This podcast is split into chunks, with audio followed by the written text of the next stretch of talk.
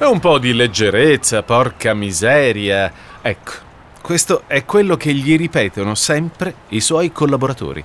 È un ritornello che gli fa schifo, perché nella sua testa non significa niente. Lui lo sa di avere un carattere aspro, ma non ci può fare nulla. È un maschio distinto. No, meglio, è un uomo d'affari distinto. E i suoi di affari riguardano il bello.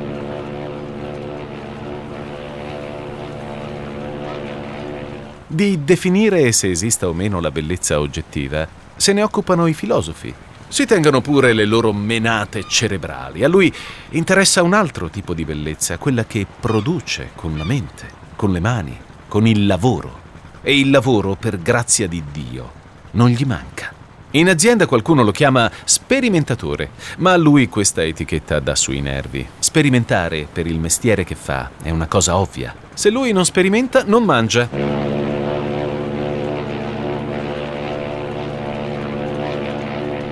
Dio, queste navi non stanno mai zitte! Si ripete che deve darsi una calmata. Ci sta salendo su una nave perché deve arredarla ed è quella che banalmente potremmo definire l'occasione della vita. Questa è una storia di perfezionismi, di gente che lavora sul gusto, lo plasma, lo adatta alle tendenze, perché le detta le tendenze solo che lo fa senza troppi crismi, senza tirarsela. Oggi ti definisci designer della luce, ti spari una foto su Instagram fuori salone d'aprile e sei uno tra i tanti. Oh, oh, oh, scusate, ho detto designer? Beh, quello che fatto è fatto. Non è uno spoiler così violento. Occhi bene aperti e orecchie sintonizzate. Sta per iniziare un nuovo episodio di Destini incrociati. Gli incontri che cambiano la vita. Gli ascoltabili presenta. Presenta. Destini incrociati. Destini incrociati. Incontri che cambiano la vita. Incontri che cambiano la vita.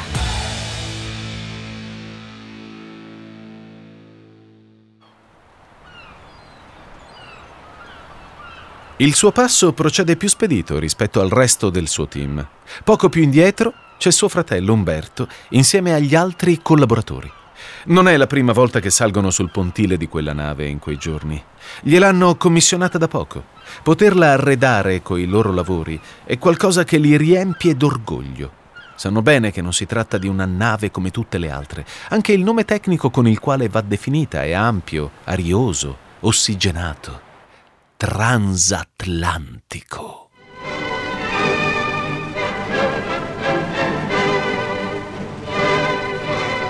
Cantieri di Sestri Ponente danno la loro magnifica risposta a quelli di Monfalcone e di Trieste.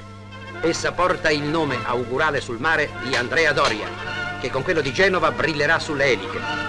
Questa turbonave di 25.000 tonnellate è la maggiore unità costruita dopo la guerra.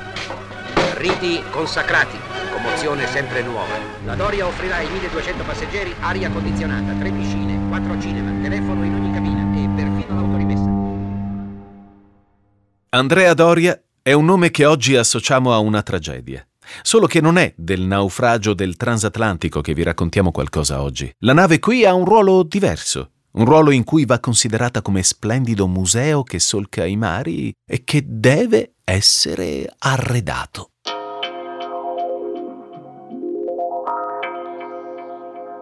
L'estratto del documentario di Istituto Luce che avete ascoltato prima lo dice chiaramente. Andrea Doria è una turbonave e una turbonave va arricchita con oggetti unici, straordinari, concepiti da menti per cui geometria e incanto sono elementi che viaggiano su un unico binario.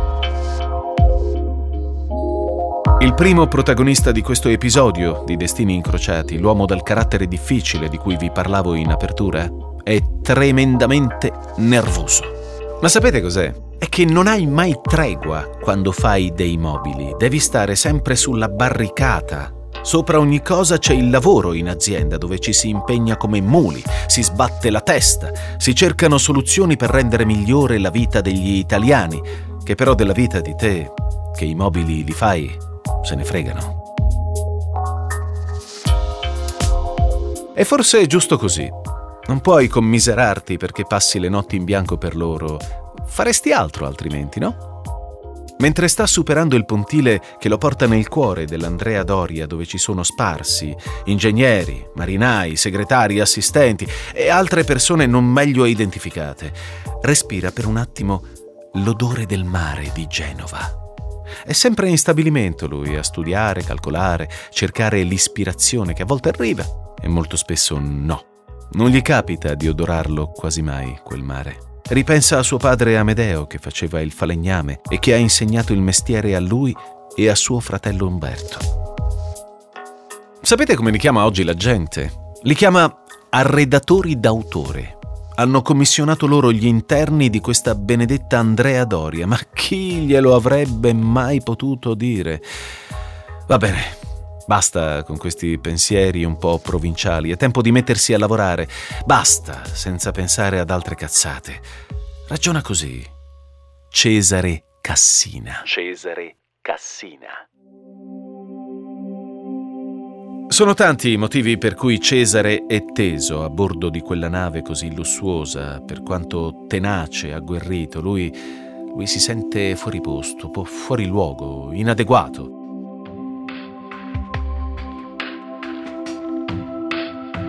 Puoi essere rapace quanto ti pare, ma porterai sempre con te delle piccole tracce del passato che in determinati contesti ti fanno sentire di troppo come se non meritassi tutto quello che ti sei guadagnato.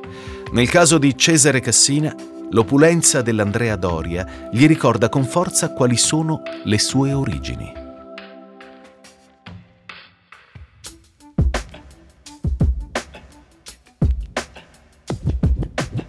Cassina è un'azienda familiare che ha sempre fatto i conti con il lavoro di bottega, con l'artigianalità, Fuoco, aria, terra, acqua e legno.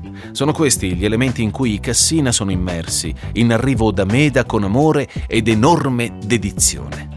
In quest'area, quelli che fanno il loro mestiere sono identificati come legnamè, con quell'ironia un po' rispettosa, un po' caustica che puoi trovare solo in Brianza. E in una palazzina di via Solferino, a Meda, per l'appunto, che nel 1927 Cesare e Umberto Cassina inaugurano la ditta che aprirà le porte al cosiddetto industrial design. All'epoca però suona più come la scalata al successo per i fratelli Legnamè, che intestano la ditta a papà Amedeo. Legnamè pure lui, e questo già ve lo avevamo detto, no? Gli inizi per la Cassina sono come tutti gli inizi, un po' complessi ma fortemente stimolanti, questo va detto. La ditta ve la dovete immaginare, no? Allora, ehm, pensate a due locali al piano terreno di una palazzina di via Solferino. I fratelli capiscono che per fare le cose bene devono dividersi i compiti. Umberto si accolla il rischio d'impresa. A lui tocca la parte amministrativa, quella che gli interessa di più. Cesare invece segue tutto quello che oggi potremmo definire, eh, che ne so, comparto creativo. Ha studiato come tappezziere a Milano ed è stato a bottega da suo zio Gilberto, un tappezziere adorato da tutta la Brianza. E ci ha abituato al gusto, alla raffinatezza, alla ricerca e al lavoro meticoloso sui dettagli. Umberto e Cesare sono due facce della stessa medaglia. Una medaglia di nome Cassina. Raziocinio e istinto, calcolo e libertà creativa sono complementari nell'essere uniti. Nella ditta di via Solferino curano la tappezzeria e la rifinitura dei mobili che vengono però appaltati fuori, ad artigiani che li producono nei loro laboratori.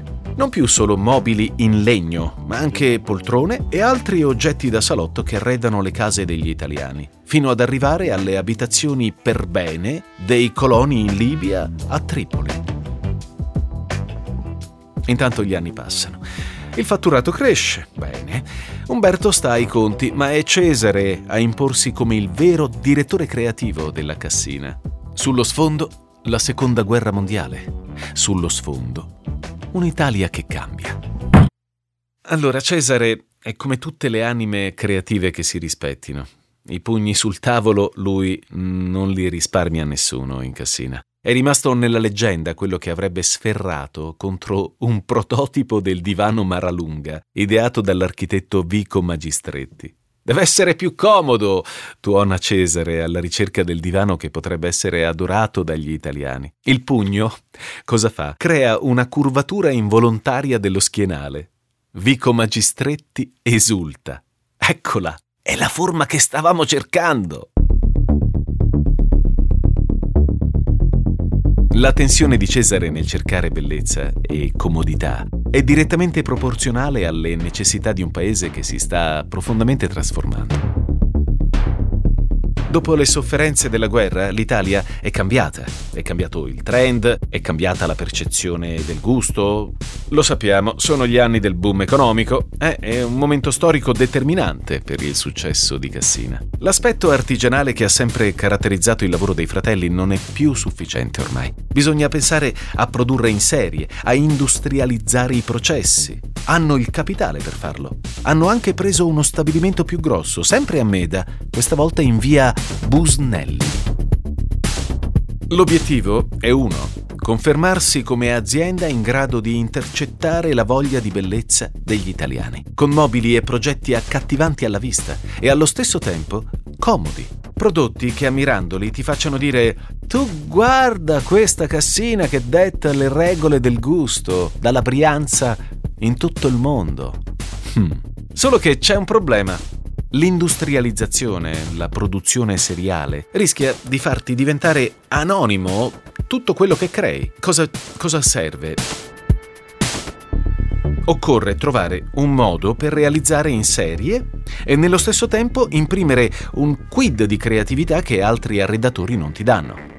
E quindi che cosa fanno i Cassina? Iniziano a stringere alleanze creative con firme importanti del design, ecco, l'ho detto per la seconda volta, e dell'architettura. Questa non l'avevo detta. Oggi le chiamiamo sinergie per darci un tono, all'epoca è una vera e propria necessità.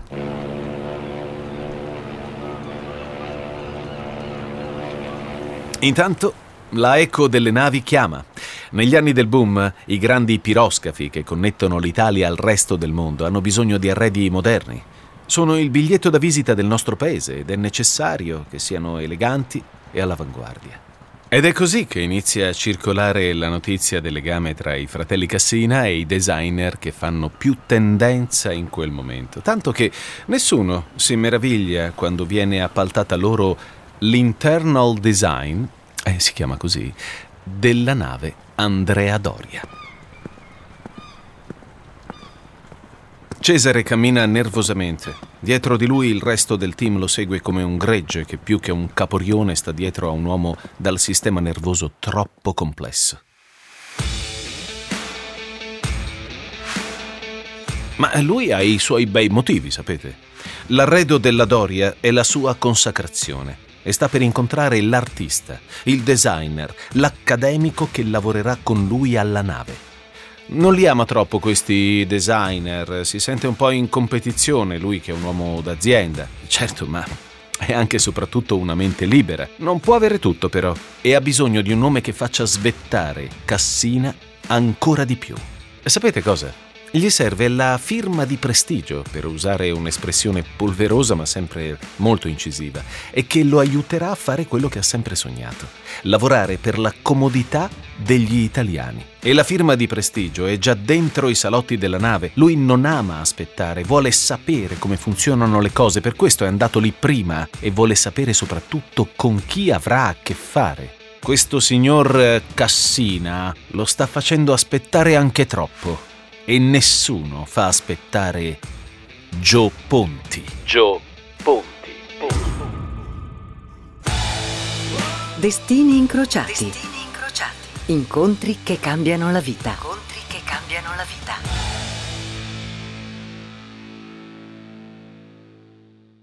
Sono Giacomo Zito, siete all'ascolto di un nuovo episodio di Destini incrociati.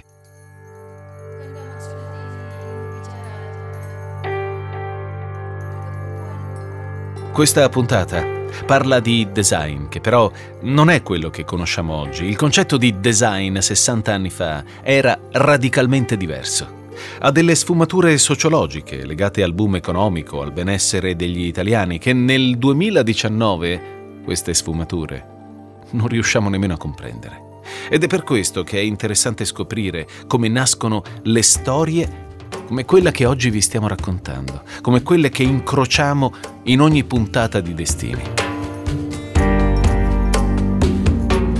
Da un lato abbiamo Cesare Cassina, industriale, e aggiungiamo noi direttore creativo di una delle aziende di arredo più famose in Italia e nel mondo. Dall'altro c'è l'architetto e designer Joe Ponti, di cui ancora non vi abbiamo detto praticamente nulla. Però, certo, molti di voi forse mi hanno già sentito parlare, non è vero? Sicuramente ne ha sentito parlare chi vive a Milano e scruta il Pirellone quando passa dalle parti di Stazione Centrale. Beh, ogni volta che ci si passa sotto, un pensiero a Gio Ponti lo lasciamo un po' tutti, non è vero? Eh, se si vuole risalire a Vitruvio, Vitruvio dice che dell'architettura il committente è il padre e l'architetto è la madre. Si può dire che questo matrimonio qui ha funzionato benissimo e ha avuto un figlio unico fino adesso diciamo di una certa riuscita.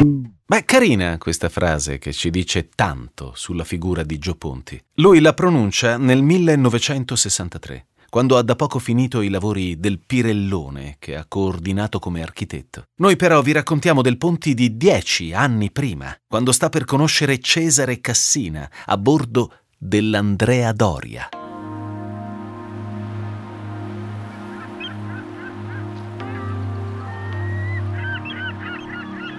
Mentre guarda di sottecchi il mare di Genova intorno a lui, anche a Joe, proprio come a Cesare, fa, fa strano vedere il mare. Per un milanese doc, anche se ricco, di successo come lui, il mare resta quella cosa che, se non ce l'hai davanti, non te la puoi comprare. Ci devi andare al mare, ci devi andare apposta.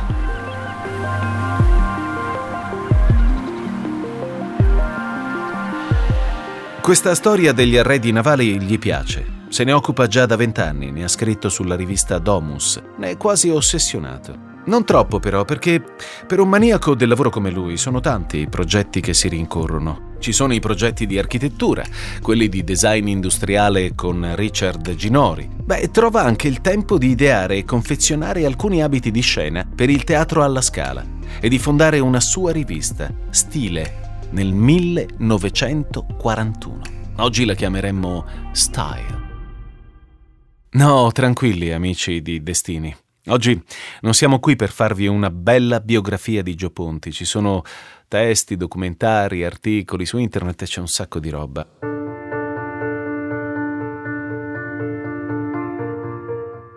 Oggi vi vogliamo raccontare un'altra storia. Vi vogliamo raccontare l'uomo che dopo l'incontro con Cesare Cassina sui ponti della sfortunata Andrea Doria, produce qualcosa che rivoluziona quello che fino a quel momento è stato il design. Piccola provocazione. Con l'Andrea Doria non ha nulla a che vedere. Che cosa?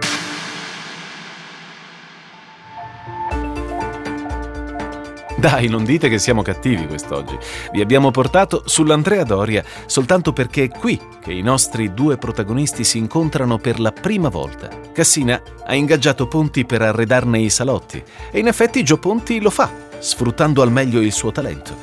Una stretta di mano, due chiacchiere veloci. Basta questo alle persone che lavorano sodo per capire se può esserci l'intesa. E l'intesa c'è. Già dai primi incontri tra i due la sintonia è vibrante.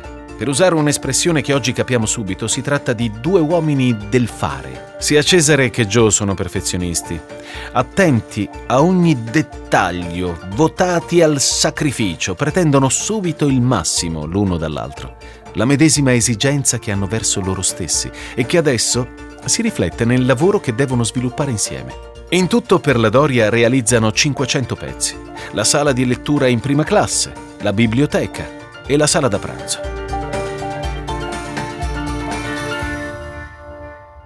Ma l'abbiamo detto lo facciamo.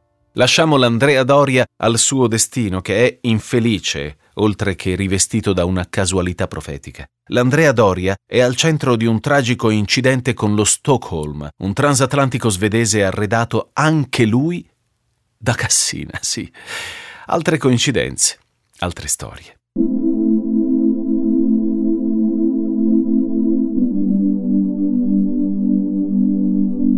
Quello che vogliamo esaltare in questo episodio di Destini Incrociati è la forza del legame che si viene a creare tra Cesare e Joe, un rapporto che è votato a due gol, scanditi con la precisione che solo menti lucide e matematiche possono individuare, la comodità degli italiani e la bellezza degli oggetti.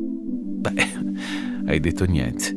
La casa ideale è quella che non è una costrizione, in cui c'è la stanza da letto, in cui c'è la sala da pranzo, in cui c'è il salotto, che una volta è il salotto buono, lo studio e queste cose.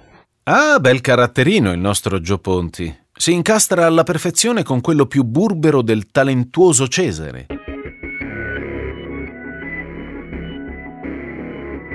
Cassina scruta il lavoro del designer, lo ammira in silenzio, è colpito dalla versatilità con cui passa da un'idea all'altra, dall'arredamento all'architettura, dal dibattito filosofico alla risata.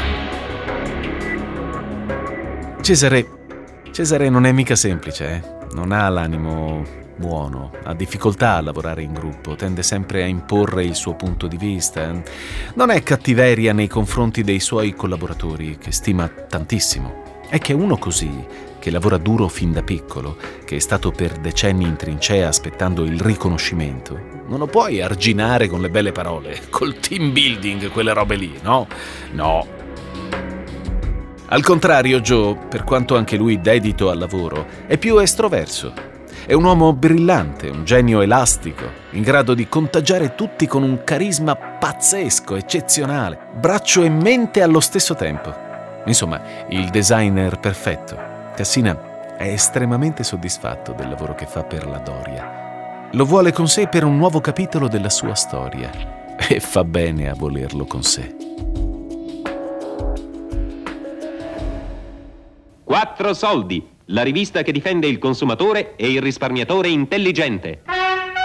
Contro ogni dolore, una o due compresse di Cibalgina. Potete fidarvi delle compresse di Cibalgina. Perché è efficace e non dà assuefazione. Ed ora vi illustrerò come si fissa un'acconciatura. Se il capello è normale, si applica Binaspray normale. Negli anni del boom, gli italiani sono bombardati dall'attenzione dei media, la pubblicità in primis. Devono essere coccolati, devono essere assecondati, devono essere al centro dei pensieri della società che cambia, destinatari di prodotti e servizi che nutrono il loro benessere. Eh, lo so, oggi ci sembra tutto una grande retorica, però 60 anni fa erano le basi del marketing e della comunicazione. Sono queste piccole, semplici regole a ispirare un nuovo progetto che riunisce Cesare a Joe. Cassina è sempre di più convinto che Ponti sia uno dei pochi designer con cui lavorare sia un piacere e Joe si sente libero di sperimentare, di creare, di avere carta bianca sui progetti. Con i committenti, che spesso ti stanno sul collo, ti opprimono, è veramente difficile ritagliarsi spazi di autonomia e Ponti ce la fa. Del resto è un genio e i geni per la prima cosa sono eccezionali a gestirsi il proprio tempo e i propri spazi. Beh, allora, che cosa facciamo insieme? Cassina non ha neanche il tempo di pensarci, perché Gio Ponti una soluzione ce l'ha.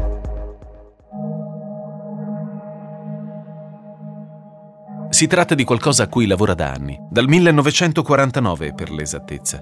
Uno di quei progetti che ti rubano notte e sonno, cui pensi in svariati momenti della giornata anche quando stai lavorando ad altro. La tua testa però ci torna sempre, sempre, sempre, sempre.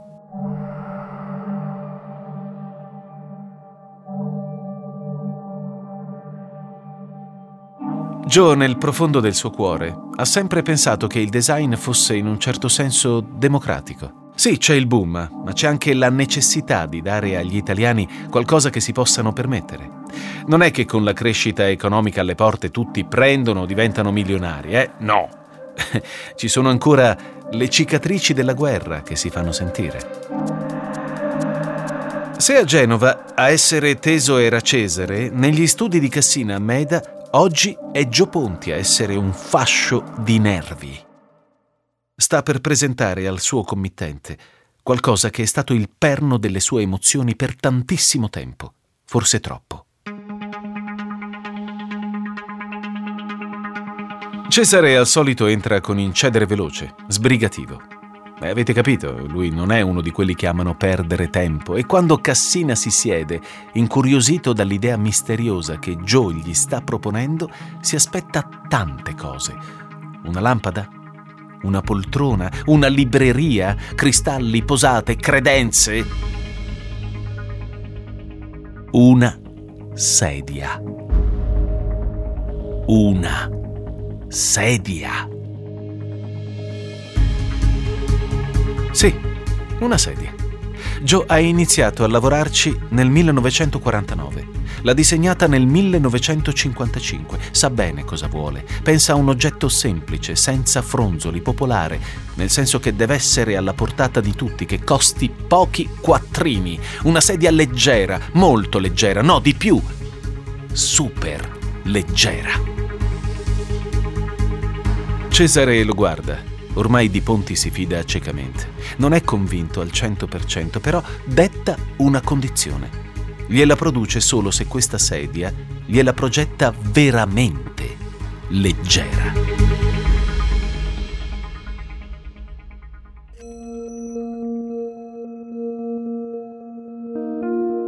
Ponti si ispira così alla chiavarina, la sedia ligure in legno che ha avuto tanto successo alla fine dell'Ottocento. È però soltanto un modello ideale, simbolico.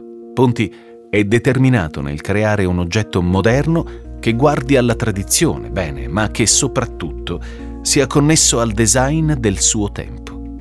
Non è un'operazione nostalgia la sua.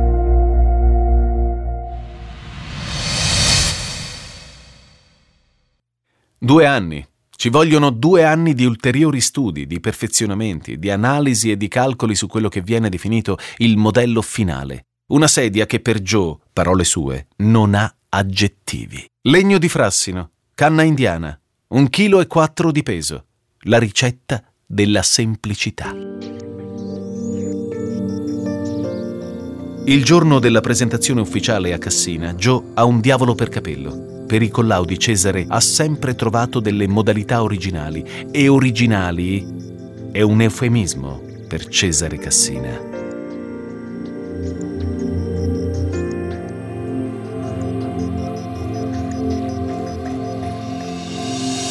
Allora, la sedia è al centro della sala presentazione progetti, bellissima. C'è un cartellino che le pende addosso, sopra c'è scritto Super leggera 699. Joe odia espressioni del tipo è come un figlio per me, ma quella maledettissima sedia è veramente figa. Elegante nella sua linearità, super leggera guarda i presenti con aria di sfida.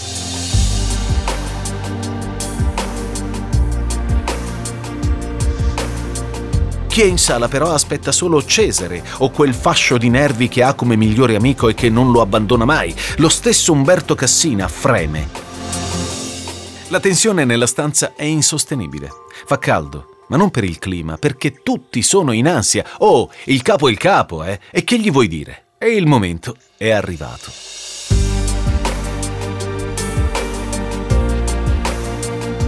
Cesare ghepardo, leone e tigre assemblati insieme in un Frankenstein, è pronto per il test. Non ha bisogno di dire nulla, entra in silenzio, bloccando pure l'aria.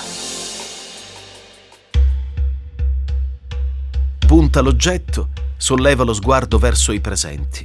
Procede verso la superleggera come se fosse una persona. La osserva con espressione provocatoria. Uno, due, tre, quattro passi. Una danza muta nella sala presentazione progetti dello stabilimento di via Busnelli. Cesare si avvicina alla sedia, l'afferra con forza, vuole capire se è davvero super leggera. La tiene tra le braccia e ricomincia a camminare, anzi, avanza spedito, direzione la finestra. Cassina non lo fermi più flette per un secondo le braccia. Joe trattiene il respiro perché? Perché ha capito che cosa Cassina vuole fare. Cesare prende un piccolo slancio sulle punte, ormai la sua è un'azione che non si può più fermare. lancia la sedia fuori dalla finestra giù, dal quarto piano, verso la certa distruzione. Superleggera atterra sul selciato. Tutti sono pronti al peggio. La sedia però rimbalza, solida come la roccia, solida come la forza degli italiani che si sono ripresi dal dramma della guerra e che sono i protagonisti della loro rinascita. Cesare strabuzza gli occhi. Non crede a quello che ha appena visto. Joe stringe a forza il sorriso che sta per apparirgli sul viso. Cassina lo guarda senza dire una parola. Non sanno ancora che la superleggera 699 sarà uno degli oggetti di design più famosi del Novecento europeo, che farà vibrare in positivo il fatturato di Cassina, che lancerà Joe Ponti nell'empireo dei grandi artisti del suo tempo. Insomma, che cambierà la vita di entrambi. Andate su Facebook. Lì c'è una foto della superleggera 699 e diteci che cosa ne pensate. È quello il momento in cui l'uomo dal carattere difficile e il designer dal carattere bigger than life sono solo contenti di essersi incontrati una mattina su una grande nave. E termina così la nostra storia, la nostra puntata di Destini Incrociati, gli incontri che cambiano la vita. Grazie a tutti voi che ci seguite da questo mondo digitale. Vi invito come sempre a mettere una valutazione 5 stelle su iTunes, su Spotify, su Sprecher. Sosteneteci sui social, andate a vedere tutte le foto che abbiamo postato riguardanti i nostri episodi, le nostre puntate. Puntate, in questo caso, che è stata scritta da Giuseppe Paternò Raddusa, sempre in modo impeccabile. Il sound design è di Sara Varricchione e di Francesco Campeotto. La produzione, in esclusiva per gli ascoltabili.it, è di Ilaria Villani. Andate anche su gliascoltabili.it ad ascoltarvi gli altri episodi delle altre serie. Penso che ne abbiate soltanto che da divertirvi. Sono Giacomo Zito. Ci sentiamo alla prossima.